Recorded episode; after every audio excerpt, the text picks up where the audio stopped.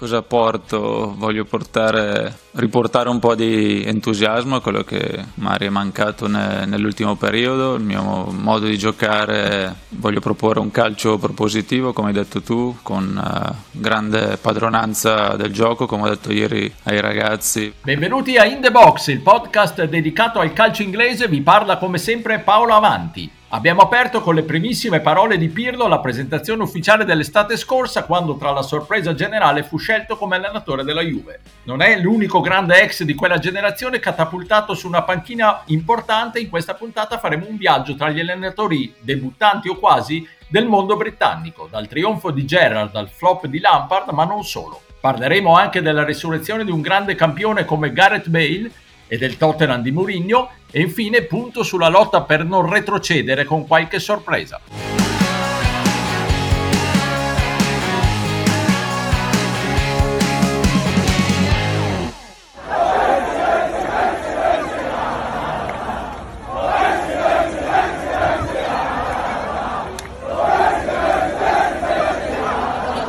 Steven Gerrard ha firmato l'impresa rimportando i Rangers di Glasgow sul tetto del campionato scozzese, primo titolo dopo 9 anni di vittorie consecutive dei cugini del Celtic. Ne parleremo con i miei abituali compagni di viaggio, Stefano Cantalupi, bentornato dal Festival di Sanremo. Stefano. Grazie, non dirigo più l'orchestra e sono pronto a tornare sul calcio inglese, dai. Bene, bene, meglio così. E un benvenuto da Londra, Pierluigi Giganti. Ciao Pierluigi. Ciao a tutti. Allora Pierluigi, grande Gerrard, no? Assolutamente, soprattutto perché, come dicevi tu, era dal 2012, non soltanto che i Rangers non vincevano, ma soprattutto che arrivavano da un tracollo finanziario, di squadra, eccetera, eccetera. Per cui ricordiamolo che nel 2012 sono ripartiti dalla League Two, quindi il viaggio è stato importante e Gerrard ha dato al suo arrivo quasi, perché comunque il terzo anno, i primi due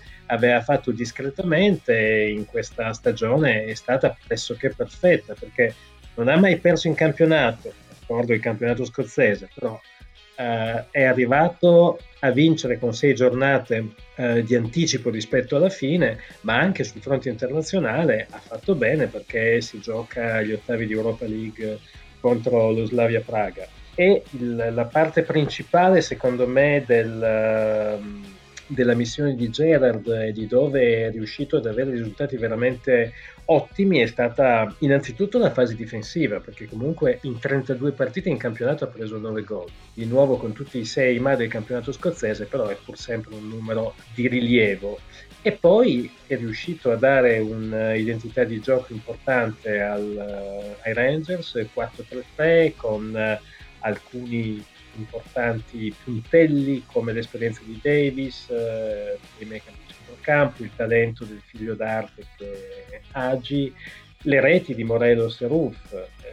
Ovviamente io penso che in questo momento Gerrard, che è ancora giovane, ha 40 anni, credo che voglia provare sicuramente la Champions League con i Rangers inizialmente, ma poi è assolutamente chiaro che il suo obiettivo è quello di ambire una panchina inglese di rilievo, ed è chiaro come il suo obiettivo finale sia quello di sedersi sulla panchina inglese.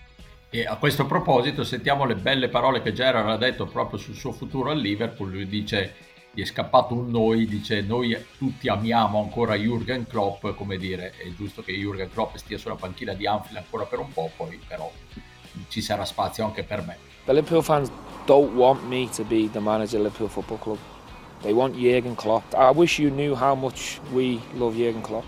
Stefano, Gerrard è l'esempio positivo, c'è anche quello di Xavi vincente andando fuori dalla Gran Bretagna, Pirlo ha avuto invece un anno interlocutorio, poi ci sono stati, ritornando in Gran Bretagna, anche i flop, a cominciare da quello di Lampard, ma anche altri in realtà minori, giusto? Sì, meglio circoscrivere e tornare, diciamo, nel Regno Unito per vedere un po' come sono andati i nomi più famosi di quella nidiata di grandi calciatori che poi sono diventati già allenatori. Di Lampard hai detto tu, io non sono così convinto che sia stato un super flop. Diciamo che il Chelsea non è un posto che ti aspetta particolarmente, anche se sei stato una bandiera come Lampard. Secondo me non giocavano male, è vero che hanno avuto un po' di di momenti incostanti e che probabilmente rischiavano di non fare la Champions League se non si fosse trovato il modo di invertire la rotta. Al di là di Lampard c'è stato il mio idolo Paul Scholes che è andato ad allenare la mia squadra, l'Oldham, che noi parliamo come...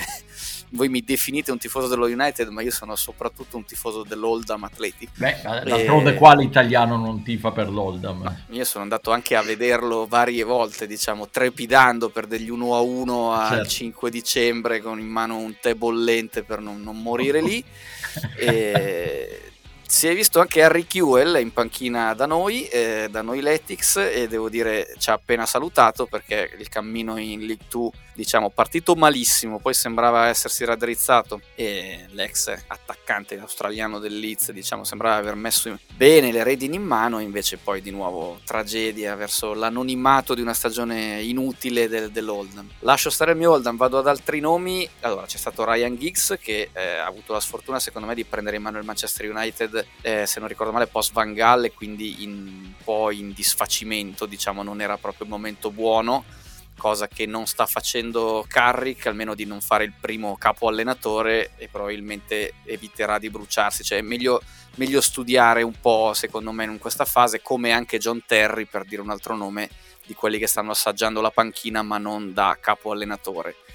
E poi chi altri? Secondo me di quella linea fa molto bene Beckham a non allenare, come la vedo io. Però ecco, c'è Runei, ecco, cambiando ruolo. Runei ha preso questa patata bollente a Derby in corsa, e tutto sommato sta andando in maniera discreta, insomma era partito benino, abbastanza bene, poi un po' di rallentamento, però non lo so, secondo me a tutti serve un po' di tempo, a tutti questi grandi nomi, perché entrare in panchina in situazioni delicate ed essere subito l'unico responsabile di come va la barca è un problema, però Gerrard fin qui nettamente il migliore, ma forse è anche quello che ha fatto la scelta migliore, andare in Scozia in una squadra chiaramente in rilancio è stato forse il guizzo vero di Stevie G.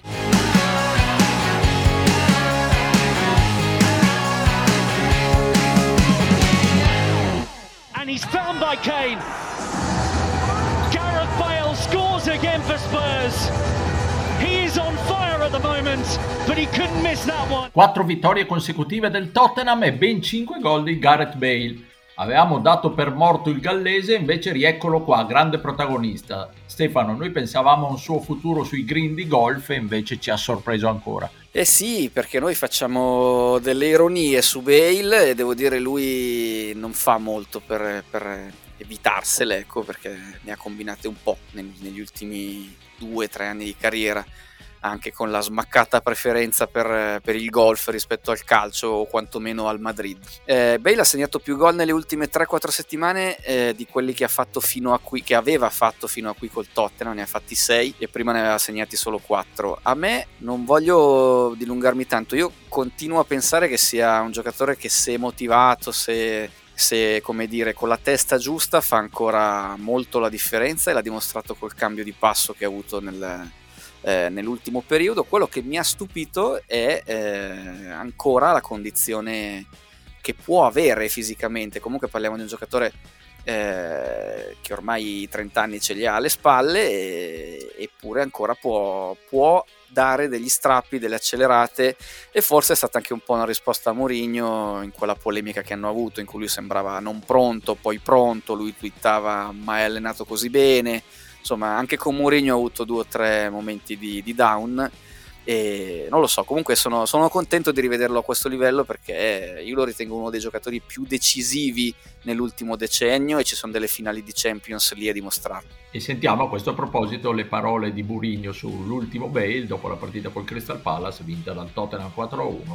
E ovviamente Mourinho parla benissimo del gallese. This Gareth didn't start the season. This Gareth is playing this way for a couple of months, and of course the quality is amazing. He's a fantastic player. Pierluigi, e i gol di Bale inevitabilmente rilanciano le quotazioni anche della squadra di Mourinho, che sembrava inabissata nel centro classifica anonimo, invece è tornata di nuovo in lotta per l'Europa, giusto? Sì, si è un pochino ripresa, è tornata ad essere quella che sembrava potesse promettere davvero tanto a inizio stagione. È chiaro che Gli ultimi successi sono arrivati con squadre che sono di bassa media classifica, perché ha vinto proprio il Burnley, il Fulham e il Palace, però voglio dire almeno è vicino alla zona Champions, anche se sono 5 i punti di differenza, però il Tottenham ha una partita in meno rispetto al Chelsea, quindi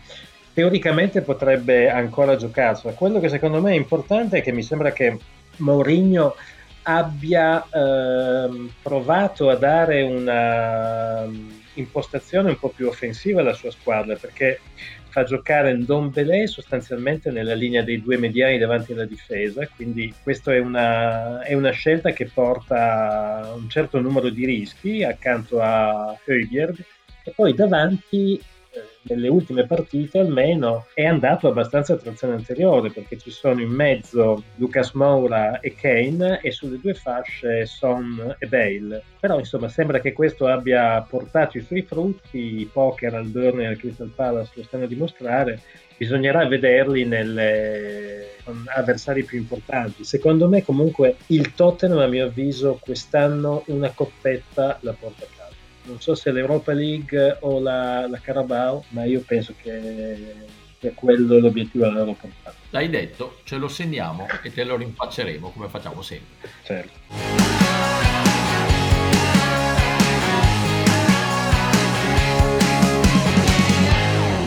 Free kick coming in from Cavallero. Looked very stylish, but didn't find a Fulham player, but it didn't matter because Mario Lamina has crashed it in. It's his first Fulham goal. Partiamo da un dato: nelle ultime 5 partite Burnley, Newcastle e Brighton hanno fatto tutte insieme 11 punti sui 45 a disposizione. Una frenata clamorosa e anche abbastanza imprevedibile fino a poco tempo fa. Al Fulham è bastato un ritmo decoroso, parliamo delle ultime 5 partite, 2 vittorie, 2 pareggi e una sconfitta, per tornare in piena corsa per salvarsi. Pierluigi, ci fai un po' un punto generale? Sì, effettivamente il Fulham li avevamo dati qualche settimana fa per spacciati, avevamo in realtà detto all'epoca che è una squadra che non è semplice da battere, però insomma pensare che riuscisse a riagganciare il Brighton e a portarselo sullo punto del Newcastle, francamente io non lo pensavo.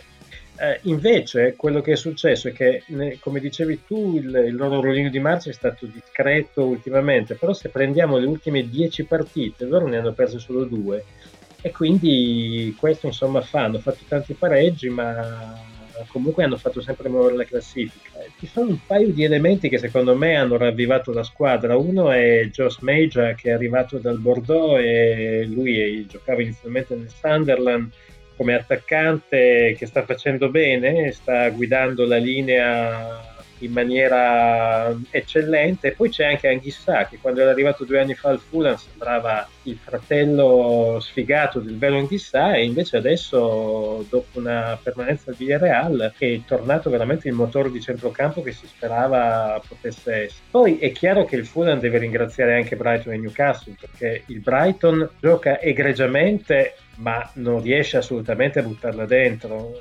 Davanti l'unico che ha una certa continuità è Mopé, e il Newcastle è in crisi abbastanza importante, perché impostazione troppo rinunciataria di Bruce, c'è un scollamento tra allenatore, giocatori, media e la piazza, e poi a esacerbare la situazione i 3 elementi chiave del Newcastle, Wilson, Saint-Maximin e Almiron, sono tutti e 3 infortunati, per cui io penso che le gazze rischino davvero tanto. Ecco, a proposito di gazze, Stefano, chiedo anche a te un commento sul Newcastle, che resta da sempre un grandissimo mistero, squadra dal potenziale enorme anche per il seguito di pubblico che ha, per lo stadio, per tutta una serie di condizioni strutturali che dovrebbero portare quel club a essere decisamente più competitivo. Invece non si riesce a capire mai, quando ci sono voci di cambi di proprietà poi le cose non vanno in porto, la squadra non rende mai come deve rendere, insomma è sempre un grande